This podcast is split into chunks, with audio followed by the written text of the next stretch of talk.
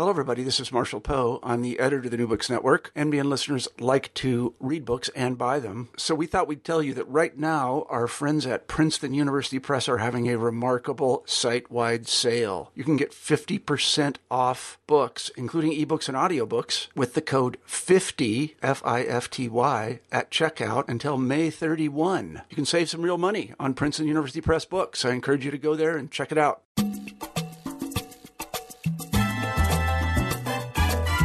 Hello, and welcome back to New Books in Latino Studies. I'm David James Gonzalez, the host of the channel, and today I'm speaking with Ilan Stavans and Jorge J.E. Gracia, authors of 13 Ways of Looking at Latino Art, published by Duke University Press in 2014. Ilan Stavans is the Lewis Sebring Professor in Latin American and Latino Culture at Amherst College, where he also serves as the chair of the Spanish Department. Professor Stavans has commented, taught, and written extensively on Latino culture, Spanglish, modern American poetry, Latin music, and both American and Latin American literature. His work has been featured on National Public Radio, the New York Times, the Chronicle of Higher Education, and many other academic and popular media outlets. Professor Gracia holds the Samuel P. Capen Chair and is a distinguished professor in the departments of philosophy, and Comparative Literature in the State University of New York at Buffalo. Professor Gracia's research and teaching has focused primarily on metaphysics, philosophical historiography, language, Hispanic Latino culture, and issues of race, ethnicity, and identity. He has published literally dozens of articles, edited volumes, and book length projects in both the academic and popular press. Hello, Ilan and Jorge, and welcome to New Books in Latino Studies. It's a pleasure to be here. Thank you so much for your time. I was wondering if um, you know both of you come from such different personal, um, educational, professional backgrounds. So I was wondering if you could take a few moments for each of you to tell us a little bit about yourselves. Uh, perhaps we begin with uh, Ilan and, and then Jorge. It's a pleasure to be part of the show, I love the conversation in a variety of ways. And the conversation on the radio um, is particularly attractive to me. It seems to me that the radio uh, has the capacity to make us think in a way that other media seldom has. Uh, I come from Mexico. I was born into a small Jewish enclave in the 19 in the early 1960s, and became an immigrant to the United States in the 19 1980s. Uh, I was a journalist for a while and eventually became a scholar. My interests are wide ranging. I am fascinated by the phenomenon of popular culture, by the role of intellectuals in society. Uh, I am passionate about the development of language and how it changes and to what extent that language is a reflection of the society that uses it and the vice versa.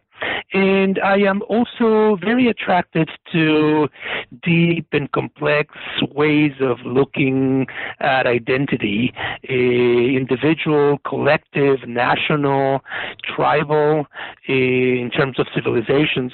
And that is one of the aspects that uh, brought me as a reader years back to the work of Jorge Gracia. Mm-hmm. I discovered it in a bookstore. A friend of mine who had been a student of Jorge's uh, began talking to me about him as well, more or less concurrently, and uh, I delved into his explorations of uh, Latino identity, the complexity, the thoroughness, the mm-hmm. the desire to to see it from a variety of perspectives, but mainly from uh, the perspective of clear uh, reasoning in the through the cognitive approach. And so slowly but surely, I, I was a, I'm going to say, trapped or uh, enthralled hmm. by Jorge's uh, mind frame. And uh, at one point, I, I sent him a letter, a fan letter, telling him that I would love to engage him in conversation. And I guess the book started there. Wow, Your turn, Jorge. yes, well, my turn. well, it's interesting that actually, for coming from very different backgrounds and having diff- very different histories, we do have some uh, things in common that actually have uh, have been the basis of our uh, well friendship and collaboration and so forth. And one, of course, is the interest in language, and the other one is the interest in identity, particularly uh, Latino Hispanic identity. Now, my my history is somewhat different in this sense. I came to the U.S. in 1961. I'm Cuban, and uh, therefore I came as a result of the upheaval in the in Cuba. And I came to the U.S. by myself, and uh, at, at 18. All right? mm-hmm. and I t- actually I turned 19 on the day I arrived in the uh, continental U.S. And uh, well, from there, what happened? Uh, I went to Jacksonville for a couple of months and then went to Miami. And from there, then I went to college. I had no family and so forth. So all this was, uh, it's a long history uh, that I'm not going to tell you. But anyway, I went to college and there, uh, what I experienced was this shock of the language and the relationship between the language and, and culture and identity. Mm-hmm. And so I began to search for my roots. At the same time, I, I was fascinated by the way that uh, that language influences one's thought, and it's also a a, uh, a response or an effect of, of that thought that's how I became a philosopher. And I became actually interested in the Middle Ages because in the Middle Ages was where the language of philosophy was was put together, as it were. Mm-hmm. And uh, so I went to Chicago to study uh, uh, philosophy, the history of med- medieval philosophy, and then went to the Pontifical Institute in Toronto to do something similar to that. And uh, after going to Toronto, somehow, uh, well, I became uh, progressively interested more and more in my background as Latin American uh, and Hispanic and, and so on. So I uh, worked very hard to learn something about the, the philosophy in the Middle Ages in Spain and, and so on. And that led me eventually to Latin America and the issues of identity that have been discussed in Latin America. Mm-hmm. And uh, I started then a kind of a parallel uh, uh, career, one on as a scholar of medieval philosophy and metaphysics and so forth, and another one as a kind of uh, uh, someone who specialized on Latin American philosophy and thought. Right. And that led then later on to the books uh, that I produced on on Latino identity and so forth. And what uh, brought, I think, uh, Ivan and, and uh, Ilan and I together. Um, so I guess that that gives you some background about uh, my thinking and so forth. I must say that uh, when Ilan wrote me that letter proposing that we engage in a project, I thought he, he wanted to do something in uh, on photography, if I remember correctly, Ilan. Wasn't that right? Right. And uh, you're right. And so I I was very busy at the time, and I said, you know, I, I'd love to do it, although I'm not entirely sure that I know anything about photography and that this would work out. But at the moment, I just can't do the, anything. And then six months passed. I did. Uh, I got over my excessive amount of work that I had been committed to. And so then uh, I wrote back to him and said, "Well, would you be interested in doing the the book, these conversations on just art in general, and not necessarily exclusively to on on uh, uh, photography?" And he said, "Sure." And so that's the, the beginning of the whole thing. Ah, there we go. Great, great. well, thank you for uh, both of those introductions.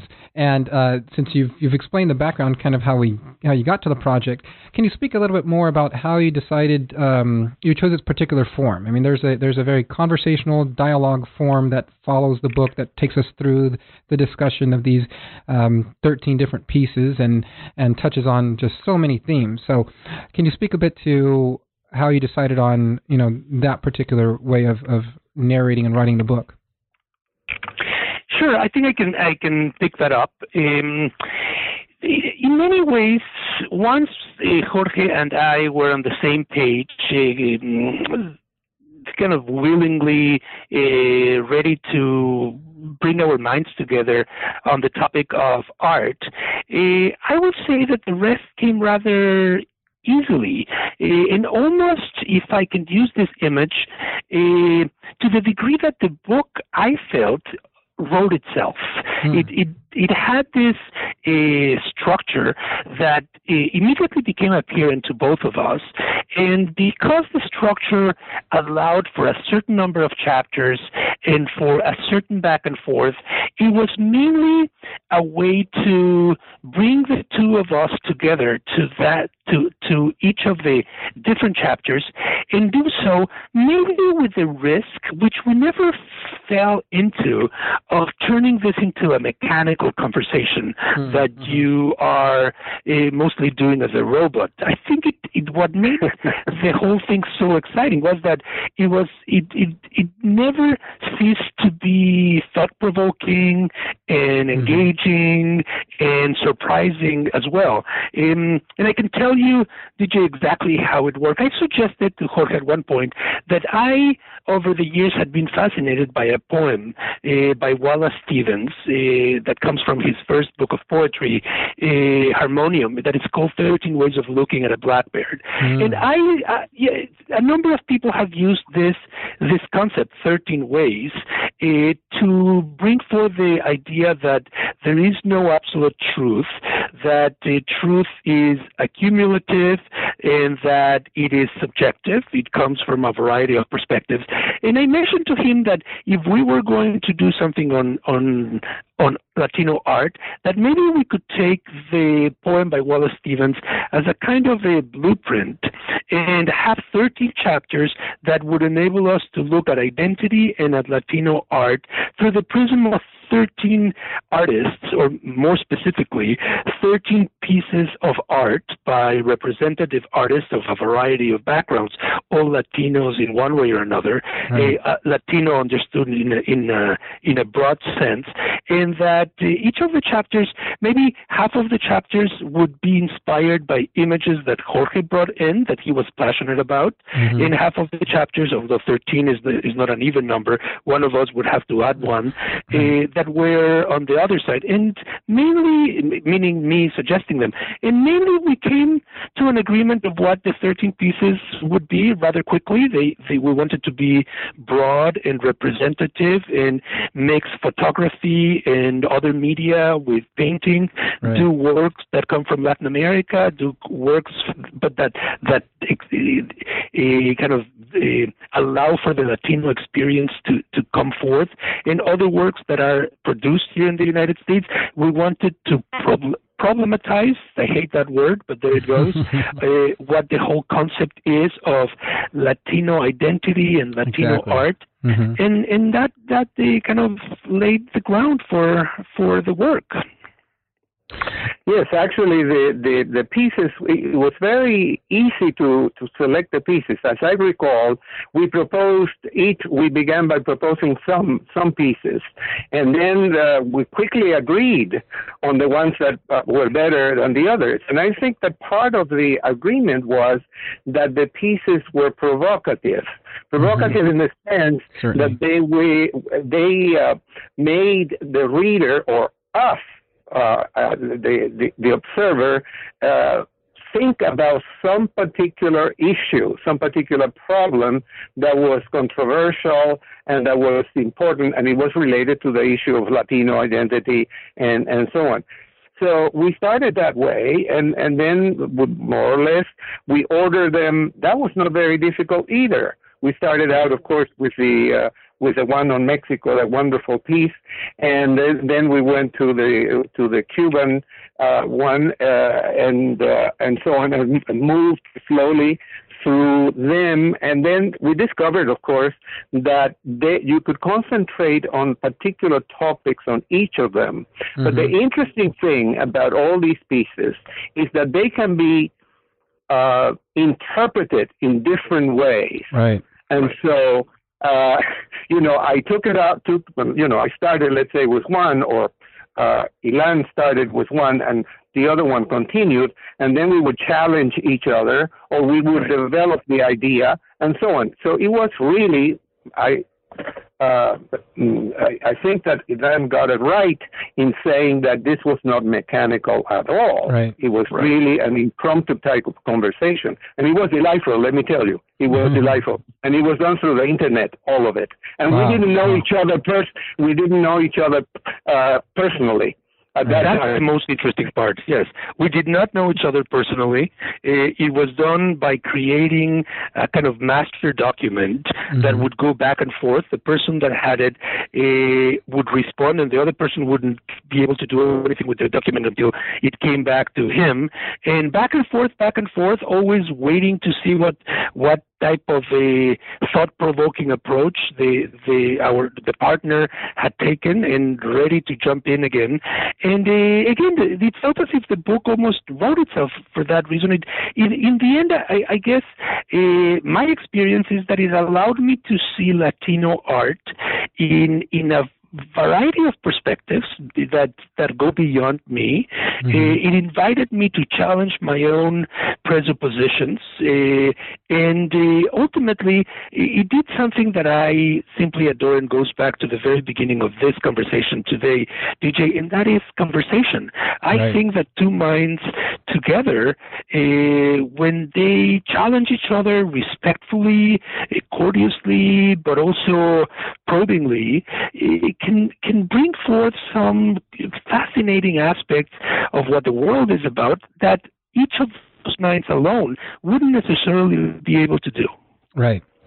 And that You know, certainly the- comes across uh, throughout the book. Um, you know, in that uh, you you've mentioned uh, both of you that, that the book seemingly wrote itself, um, and so there wasn't very much of a, a mechanical structure to it. And so coming to this as a third party, so we're not involved in producing it, uh, I can definitely tell that's that's the feeling that you get reading the book. Um, it does seem that the the conversation, the dialogue, it, it's flowing, uh, and although it does center on Latino identity. Um, it, it's still it's it's never it doesn't seem repetitious in any way. There are a broad number of other themes. We're talking about uh, you know religion or other types of you know experiences and uh, migration patterns, whatever it may be. Uh, all this kind of comes together uh, through this form. So uh, I, I certainly agree that um, that that there there is no sense of you know over you know mechanization to it or uh, overproduction of it, and and it really just it, it fascinates me um, that it, the project was able to come together in that way. Yeah, there is there is no outline, but there is one thing that is very interesting that I think probably is the most interesting thing about the book, and that is that here you have a philosopher. That's what I am. I Mhm. function like a philosopher, and here you have Ilan, who is uh, you know a literary person, a, a commentator on culture, and so on and so forth. And we take you know it's we are two different uh, people in the sense of our approach to to our thinking and the world and so forth. But that brings to the book a kind of uh, uh, contrast and interest that I think uh, if Mhm. we had been, uh, you know, both philosophers or both literary people, uh, you know, it would not be as interesting Right. and exciting. And there is another thing I wanted to tell you, and that was that the back and forth was quickly, quick, very Mhm. quick. I mean, I would send back some comments to Ilan, and you know, the the response would come back almost immediately, and vice Wow. versa. yeah, it went it went back and forth. It, we had we had set some parameters for the conversation, DJ, so that um, everyone had three days to respond okay. uh, the moment the the manuscript arrived. But sometimes it, we would respond within an hour. Uh, Uh-huh. Such was the excitement. Uh, and, and sometimes we would say, "I've responded to this, but I want to look back at a, at a statement that I made on my previous answer, and though you can begin, I want to take the opportunity later on to simply uh, go back and if, if I change anything, I'll alert you. I, I, I, you know, we often in academia talk about uh, interdisciplinary uh, effort, Right. And to me, at this point, it, it, it sounds shallow. It, it sounds as if uh, there are all sorts of strategies from the administrators to bring different departments together to see if people are going to work together. Right. This was never, our project was absolutely spontaneous. Mm-hmm. Um, it brought, what Jorge is saying is true. You know, when you're trained or when you have the disposition of being a literary person or being a philosopher, your mind works in a particular way. And I, you know, I say it somewhere in the book. I, I, I learned to appreciate enormously the rigor with which Jorge was was approaching uh, the interpretation of a particular piece of art, which in my case would be a different type of rigor that could maybe be more aesthetically pleasing by jumping from one topic to another. Mm-hmm. And I think that the two sides eventually complemented each other.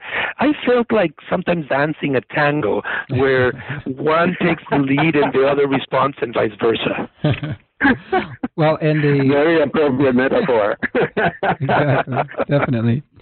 And the one thing I wanted to also just mention really quickly, you you sort of insinuated this um, earlier, because of your your different backgrounds, uh, you certainly uh, you know disagree and or at least have different approaches to the themes that they are addressed that are addressed throughout the book. And uh, another pleasant surprise, I think, in reading it was that that um, the times at which you disagree or offer seemingly you know divergent perspectives, uh, that continues to flow. It's it's not uncomfortable uh, at all in the book, uh, and you, so you can tell the deep amount of respect that the two of you have uh, towards each other, and that you really are open and approaching this as dialogue, neither trying to uh, you know convince or convert the other, if you will, to use a religious term, uh, to your perspective, right, or, or, your background and training, which. Um, I think, as you as you mentioned, was as was mentioned, you know, the, the focus on interdisciplinarity, um, perhaps oftentimes that, that doesn't work as well, you know, uh, in in so-called interdisciplinary uh, conversations, or you know, whether it's a conference or some type of a meeting. You know, uh, if yeah. all can kind of approach, I think uh, the come to the table as you two do in this work, I think this this produces really a, a model type of piece of scholarship and discussion. So, uh, again, just kudos on, on that. Thank you, thank you. I did want to turn, um, as we mentioned a little earlier, to discussing two particular pieces, um, and I wanted to begin with uh, the piece by the De La Torre uh, brothers, La Reconquista, which was produced in uh, 2010.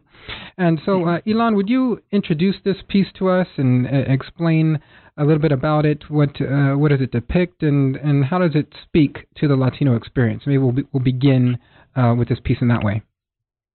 With pleasure. this is the very first image that the viewer sees after the the preface. Um, the title of the piece is La Reconquista by Einar and Jamex de la Torre. They are two uh, Mexican Americans, uh, siblings, who live in San Antonio and spend part of the year in uh, uh the Mexican side of California and part of the year in the American or North American side of California. And um, they are deliberately derivative. What they try to do in their art, which uh, is is a it, it takes two different paths or routes uh, that they are forking. Uh, one of them is their astonishingly baroque work with glass that has made them internationally famous, and it uh, requires much patience and dedication. A, a, single a single mistake in the blowing of of a glass can destroy the piece on which you have been working for a long time. Mm-hmm. Uh, and the other one is the drawings and oil paintings and more figurative art. And this La Reconquista image comes from that second part. The, the chapter as a whole is called The Labyrinth of History because in attempting to recreate a Renaissance image that they are, Einar and Jamex de la Torre, attracted to, they transpose it to a 20th century Mexico, It replaced some of the iconic figures of the Middle Ages and the Renaissance that appear in this image with Mexican icons of the uh, War of Independence, of the Mexican Revolution of 1910 and of the PRI, the Partido Revolucionario Institucional, the ruling party that, that was in power for almost uh, uh 60 years, and uh, that create a, a, sense of over um, overimposition of images. That is, the the history that we receive from the past is one, but there is always a, a, the capacity to revamp it, to reinterpret it, and, and furthermore, I think what they are saying, and it's something that I take to heart, is that Latin American art, and that's why I thought this should be a, if not the first, at the very beginning of the book, Latin American finds originality in derivativeness, that it seeks to uh, use tools, uh, genres, parameters that come from outside, predominantly from Europe, it, makes them native by acclimating them to the environment in Latin America and then revamps them all together to produce something that will be seen as a kind of response to the the region's history and also a response to what Europe Europe's art is all about when projected to the former colonies. Mm-hmm. In in this in in a recent book that I just published called the Quixote, the novel and the world, there's a chapter there on the on this type of aesthetic that the I say comes from a short story by Borges called Pierre Menard, author of the Quixote, in which uh, the the great masterpiece Don Quixote is rewritten, and according to the narrator, is not is no longer the same. In the act of rewriting it makes it different. In the act of rereading it in a different time and place will make the story become something altogether new. I love the work of the the La Torre brothers. They are roughly roughly my age. They are roughly, uh, they have roughly a similar experience to mine, having been born in Mexico, came to the United States, and the clash of Hello? cultures. Hello? Yes, we're still here. It, okay. Are, are you there? Yeah, I think the three of us are here. Yes, we're also here. Um, yeah. So the, the clash of those two cultures ends up producing something that is that is unique. And before I I, I conclude this section, I want to tell you that um, this book with Jorge has been really exhilarating to produce. And among other things, it has been an invitation to me as a, as a thinker and as a writer to go beyond what we said on the page, on these pages, and start exploring the art of one or more of this artist in depth. I am um, I just recently did something on on Adal, a Puerto Rican, Nuyorican poet who is the sub whose work is the subject of the very last chapter, Twisted, Twisted Tongues, uh, on a on a piece called uh, the La Spanglish Sandwich Bodega Bag. And I would love at one point and have begun a conversation with Einar and Jamex to delve deeper into their art and look at the the work that they do with crystal, with with glass, and the, their other type of work, more pictorial, uh, to to to turn it into the subject of a single book. Right. Great. Thank you for that. And Jorge. Well, uh, this this uh, piece is really a monumental piece uh, by the La Torre brothers. It's, uh, I mean, the fact that it's a triptych, that it is uh, uh, done on a kind of religious theme, the background and so forth, taken from another author, and that it tries to go beyond and adapt that, as, as Ilan was saying, to another set of uh, problems or issues. It's extraordinary. I mean, you could spend hours and hours uh, writing about this piece, and this makes it yes. really an extraordinary uh, piece. Now, one of the interesting things, I, I mean, it, lo- it, looks to me like it's a, it's a kind of conceptual palimpsest. You mm-hmm. know, a palimpsest is is uh, a manuscript in which there was writing first, and then writing other uh, more writing was put on top of the original writing right. and so on so that you have various levels of meaning and, and interest and here of course the notion of the reconquest, la reconquista, is really fundamental because you could read this as saying that, okay, uh, there was this reconquest in Spain, and now the, uh, the Spaniards came and conquest, conquered uh, Latin America, and now there's going to be, or it, there is already a reconquering of Latin America by the peoples of Latin America.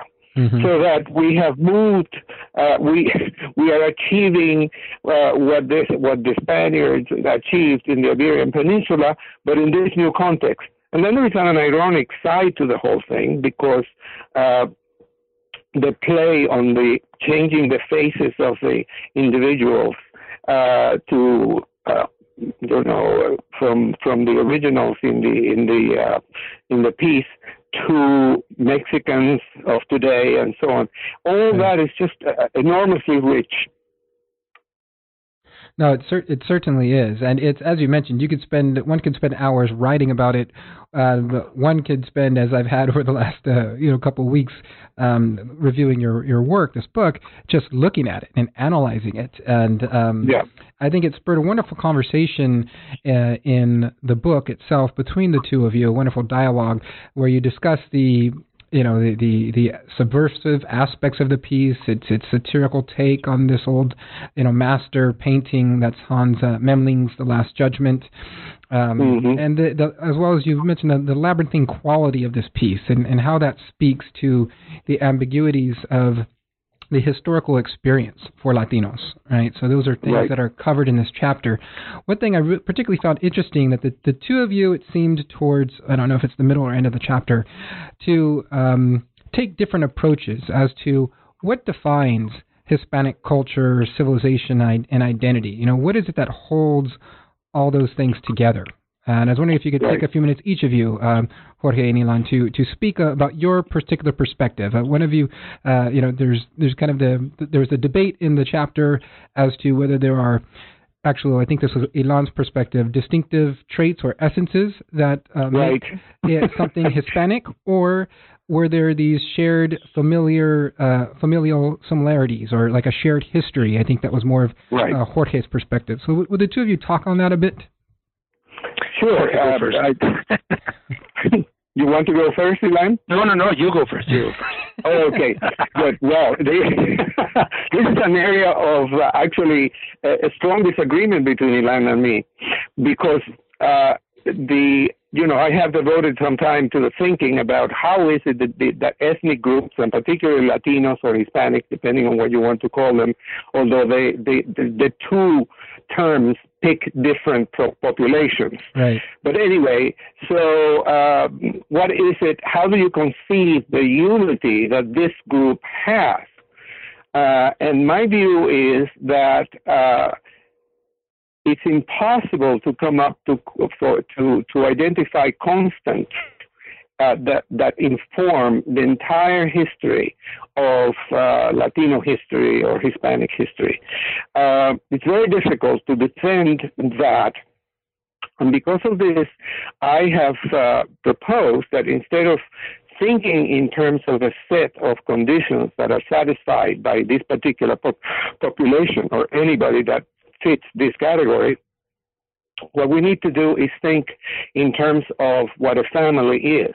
Now, in a family, uh, the members of a family may share one characteristic or two or whatever, but they don't share all their characteristics. Mm-hmm. And it is the case that they do not share a single, all the members of the family share a single characteristic. Not everyone in the family has the same nose. Not everyone in the family has the same intelligence. Not everyone in the family has, uh, you know, the same good looks or bad looks or whatever. But at least some members of the family share something. So there is a kind of a chain involved here, and so a family resemblance. So if one thinks about Hispanics or Latinos as a group of people that have a kind of family resemblance, not in terms of looks or anything like that necessarily, although it could be that way, uh, then you can explain how there is continuity in the group and how uh, common features occur and common experiences develop. And that's uh, the way I uh, propose to think about ethnic groups and particularly Latinos, Hispanics. Great, While for uh, for Ilan, there is an essence or something which identifies us. Right. For me, the perspective is uh, different. Uh, there is a, um, shared commonality uh, that is defined by the cultural, the historical upbringing, and that might come to us through language, through the set of moral values that have been established, um, and by simply uh, having been in the same geographical space, even though sometimes as a result of immigration and other uh, factors, uh, that that shared space is no longer there. It, for the most part, it also has to do with uh, a with a kind of a depository of memories that are uh, introduced by the civilization itself and that create a sense of unity or continuity. At, at one point, DJ, in the in the chapter, I believe it's in that chapter, but I might be wrong. There is a moment in which um, Jorge and I talk about not so much the same syntax or grammar that people might have when speaking a language or behaving in a particular way, Mhm. but the syntax and grammar of dreams. And Mhm. one question that has plagued me, that or at least that obsesses me, uh, to which I find no answer, but I have come to realize that the answer really is irrelevant. That it is the the asking of the question that that uh, I find most. Uh, interest is uh, is dreams. Do we do people from the same uh, culture or civilization have a similar approach to dreams that differs from people in other culture or in other languages? In other words, do people uh, right now my age in Germany and somebody my age in South Korea and myself uh, here in the United States of Mexican background, do our dreams uh, explain themselves differently? It might be really a redundant, more playful topic than anything else. It might not lead too far, but I think that the grammar of dreams, in many ways, is also an explanation of how uh, cultures or civilizations get to be made. Mm-hmm. Thank you both. Yeah, for, the only uh, the only the only thing is that dreams change, and with time Right. they change in the Mhm. context and so forth. And that's what I like to uh, emphasize. And Ilan wants to, likes to emphasize the commonality of some elements. right. Well, there you are. A disagreement. Well, it- it was- but that That's disagreement- the way the disagreement worked out in the book, I think, was great because the, the two of you, there's there's a number of exchanges where you're really trying to figure out each other's perspective. So, it, uh, as you meant in as you mentioned before, since you haven't met each other, you really didn't know where this discussion was going to go. And eventually, in the chapter, you figure out, okay, we do disagree on this. you know, we're coming to this from different perspectives. Uh, you know, and so, But you know, you know, DJ, I, I, I want for you and for your for your listeners to Mhm. just think of something that is at the is in the background on all this, uh, and that it's really crucial for the making of a book like the one that we're talking about. Really, two people that don't know each other decide to work together on a project that will not be there to advance anybody's career, Right. but sh- but for the sheer pleasure of finding out how the other person thinks. Mhm. Had we known each other for many many years, I think probably we wouldn't have done the book. And Uh-huh. probably the element of surprise in the book Right. is that the fact that you're not only answering the question that has just been asked, but trying to figure out who's in front of you, how Mhm. the person thinks, Mhm. would would disappear.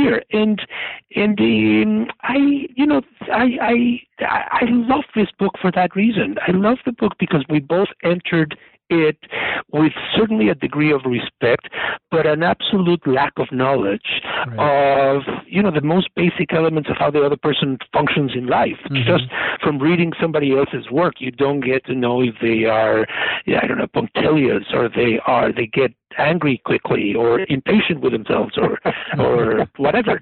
And so here all those elements are part of the dynamic and right. that made at least for me as a participant the work kind of a thrilling experience.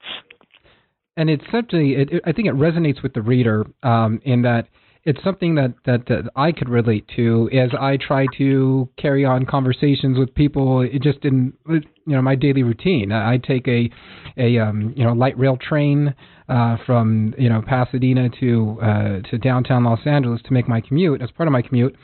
And oftentimes I hear conversations that I would rather kind of like to be a part of, and I try to butt my way into them, and and uh, I don't know where they're going to go. And sometimes these conversations end up very nicely, uh, and um, other times we're talking about politics and or some other maybe controversial issue, and I completely disagree with this person. And it kind of blows up in my face, and I got to sit there for five minutes, or just being really uncomfortable. You know?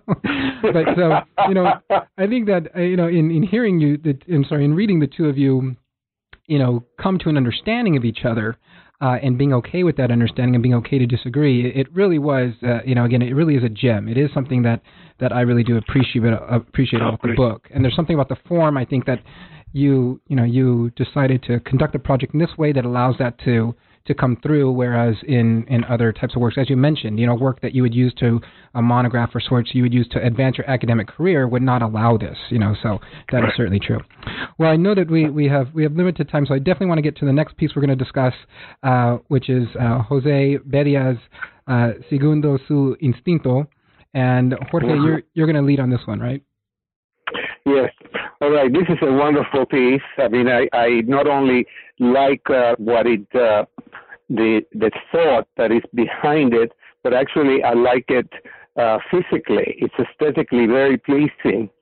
And uh, one of the interesting things that I find in the piece, and I can't remember exactly what I said about it uh, in before, but what I find is this: uh, what I mentioned before that the pieces here in this uh, um, in this book suggest various ways of interpreting them. Mm-hmm. And here you have one that if you uh, go by the sort of the first impression, you immediately, because the author or the, the artist is uh, Bedia, who's Cuban and of course uh, left Cuba and lives in Miami, and what you have here is a um, a, a human, uh, half animal, half human running away, then you immediately say, okay, this is a piece about the flight of Cubans from Cuba. So basically, right. mm-hmm. that's what what stands out. But then you can look at it and say, well, hold on. Is this just about the particular event? Well, then you can say, okay, you, you extend it to the event of immigrants from other places mm-hmm. that have to leave their countries and so on, the, their plight and so on, and the reasons why they leave and so on. And then you go into another level and say, well, can we think about just any kind of flight that right. we have to engage in. Mm-hmm. I mean, the, the, circumstances in our life uh, or lives in which we have to abandon our comfortable position, our comfortable uh, uh, the way we think and so on, and move into different areas, and that they pose a, a, a risk.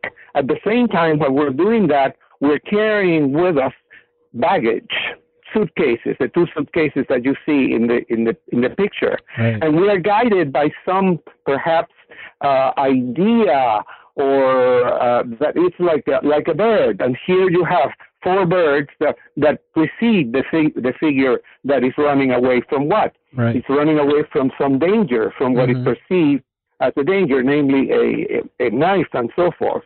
And so uh, that's another level of exploring that, and you can you can then uh, uh, expand that in various various dimensions, so that the the uh, the figure it, it is a very common experience of human beings that they have to at some points in life abandon something Right. and then move on to something else.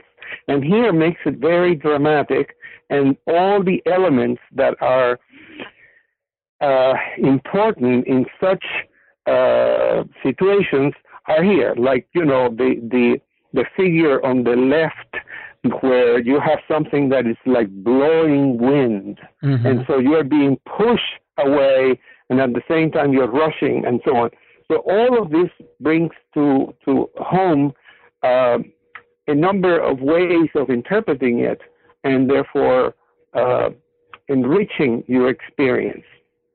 Right. Definitely. hmm Ilan? In, uh, for me, the piece is about the exile as well, but uh, in as as uh, Jorge was mentioning it in a in a broader spectrum.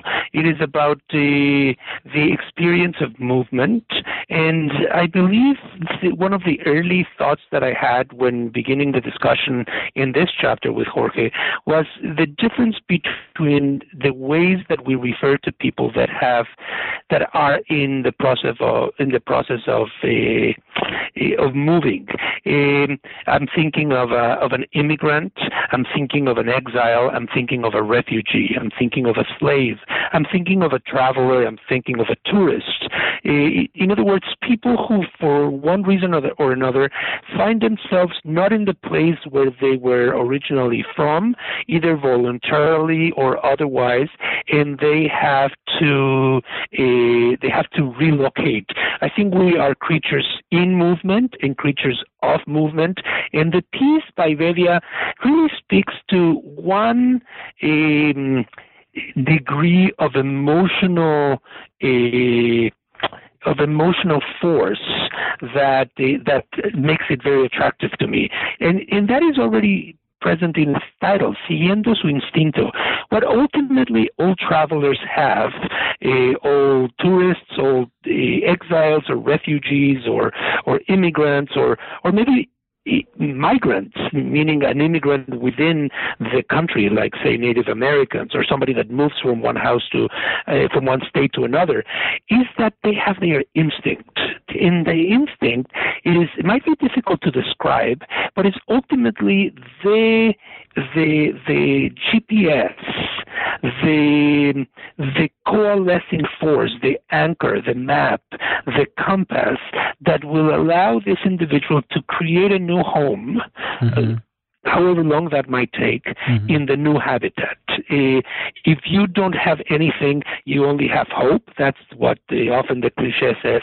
In in this painting, you have your instinct, and your instinct will take you, will take you somewhere else, and and ultimately lead you to find some sort of roots in the the capacity to recreate home. We have in Spanish a beautiful distinction between casa and hogar, which is also available in English, uh, house and home. Right. And the Right. and the instinct is very clear in knowing the difference between both of them. We know that a house is just a, a, a, an architectural structure, but a home is the warmth that comes with it. hmm I, I One of, one of the appreciate- things Go ahead. May I Jorge. say something? Yeah, one of the things that I that really fascinates me is the bags that that that the Right, figure is carrying, because it seems that you know uh, it could not leave those bags, Right. and wherever we go, we carry these bags. Even in the academic profession, Mm-hmm. okay, so we're trying to get away from a rut. Let's say we're in a rut, and so we're not going anywhere, and so on. And all of a sudden, we want to uh, chart a new course take a, a chance and look for new avenues, new uh, interesting uh, places to go conceptually. But we can never leave those bags away. And, and what those bags contain, it's not clear here. What is it? Mhm. Well, normally when you go away, it's your uh, your clothes, the things that you value, and so forth. But you know, for each of us, it may be something different. So I related to this personally, and about many times that in my life I had to uh, make these changes, um, not only leaving Cuba so but in my academic life, in my career. Right. Right. And you know, speaking so you bring up the both of you discussed this universal quality that this uh, of movement and you know even migration that that the the, the painting speaks of. Um, this led the two of you in a, in a discussion in your exchange to talk about escape and this um, you know the myth of escape and, and particularly escaping from certain aspects or you know constraints of, of Western culture. And uh, so I was wondering if you, and in one point I think it was um, I'm trying to think if I wasn't even sure if it was you, Jorge, who brought up the, the baggage as those being, you know, if we're if we're fleeing for some from something within our culture, some type of you know tyrannical aspect of it that that seems constraining or pressuring it, that desire we that desire to escape it, which is instinctive. Also, we have the the almost inability, it seems, to let it all go, as you mentioned. So exactly. that's what the baggage, at least in, in, in your interpretation, kind of represents. You know, our desire to both flee uh, some aspects of our culture, but still an unwillingness to let it all go. Uh, could the two of you perhaps maybe just exchange briefly on, on that? On uh, it's titled here. You guys kind of refer to this here as the myth of escape, and but really it's about this. There's there's something kind of inherent maybe within Western culture that drives an, an instinctive kind of response uh, to try to escape it through taking I don't know vacations or you know expressing oneself through art or written form or something like that, right? That's right. You want to say something, yes. Ilan? Yes, I I um, I, I think uh, that escape is uh, something that inevitably we are drawn drawn to, and that defines our lives in multiple ways, and that ultimately makes us who we are. We we might say jokingly, but we escape the, the, the place of our birth or the family that raised us or the first, uh, the first lover that we had. Uh, just as we are compelled to be in that family, that we are happy to be in that place, we also feel suffocated by it and we want to escape because we are given this sense of freedom, of exploration, of travel, of going outside, and because uh, we we feel that often that we are trapped in our own being, that that the very constraints of our of our of our, our identity of our uh, selves are a kind of prison. I, I I love someone like Shakespeare or or someone like like Cervantes because it seems to me that through their art they are capable of taking vacations from themselves, of escaping who they are and becoming a Hamlet or becoming Othello or becoming Ophelia or becoming Sancho and in in the Alonso and in Don Quixote and what mm-hmm. have you. And we we often talk about the escapist quality of art or the escapist quality of routine. The fact mm-hmm. that routine gives us this grounding element that makes the body come to a kind of rhythmic, uh, mechanical approach while the mind can escape, while the imagination go on, can go off. So uh, all this to, to bring back, to come back to the, the image uh, of Bedia and to come back to that very concept that I think is at the very core of Western civilization when when even Freud talks in his uh, thesis on psychoanalysis that we look for ways to escape the very powerful super ego and want the the forces of the instinct to be expressing themselves all the time as if we were savages. We are always in the middle of a battle. We are that battle itself. And forms of the, of escape forms of escape are what drive us in multiple directions. The the immigrant or the the exile or the refugee ultimately have something that others don't have. That is, they, they can escape. Uh, that doesn't mean that they solve their dilemma, but they do get to move something that all of us in one way or another are hoping, even with the imagination, to achieve. Right. And the, the point about this escape is that uh, it's always accompanied by, of course, a rejection of something, but at the same time, a goal or some idea that, that you have. So the birds here are in front of uh, the figure, just uh, uh, drawing the figure forward, but mm-hmm. we don't know exactly where the birds are going to land. Right. We don't know what's there. So it's right. a kind of an idea of moving and leaving, but we don't know what that ultimate uh, uh, home or house or oh God, as you pointed out, it's going to be, and whether it's going to work or not. So it's a very perilous journey, and yet we we all the time, in order to to continue to be vibrant, uh, we have to do it. Yeah. Yeah, that's you know that's so true. It it, it seems to resonate with me because I think as there is there there is that element of peril or uncertainty that comes with you know movement or migration or, or escaping.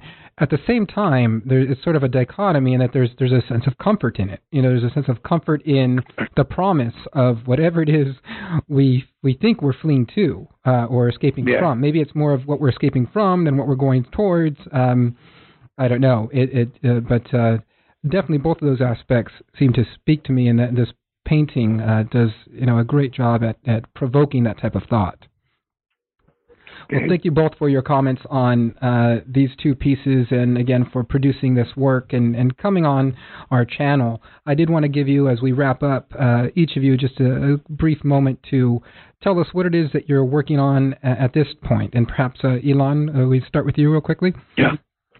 Um, I am working on a number of different projects. Maybe the most significant and connected to this is that I am almost at the last stages of a book on selfies as a cultural phenomenon.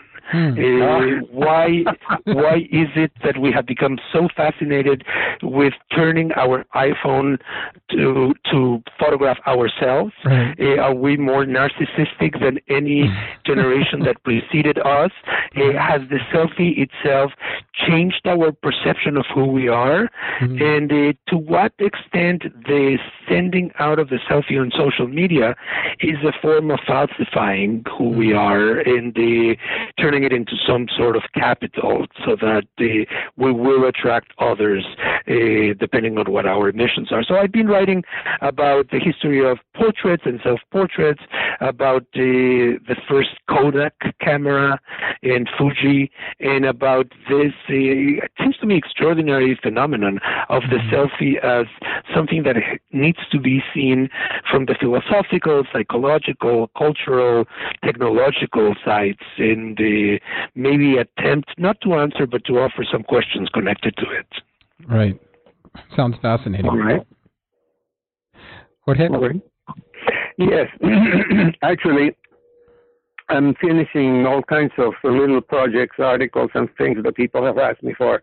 But at the moment, I'm going to make room for writing a kind of uh, intellectual autobiography from the time that I arrived in the U.S until uh, the present because I it's sort of the last uh, one thing that I want to do in my life. In other words, a, a thoughtful and a narrative uh, for myself, really, for my own benefit, about finding out how I arrived to where I, I have arrived mm-hmm. and what has been the, the you know the ten, the tone of my life or the tenor of my life and in the in on the way I will have a philosophical axe to grind namely I'm going to try to point out uh, what the good life is mm-hmm. and so that's the that's my project at the moment Great. Well, both of those sound fascinating, and, and both of those, I assume, are going to come out in, in book form. That's your the in, how you're anticipating producing them. Is that correct for both Hopefully, you, uh, yes. Ilan and, and, Jorge? Absolutely, yeah. yeah. Gotcha.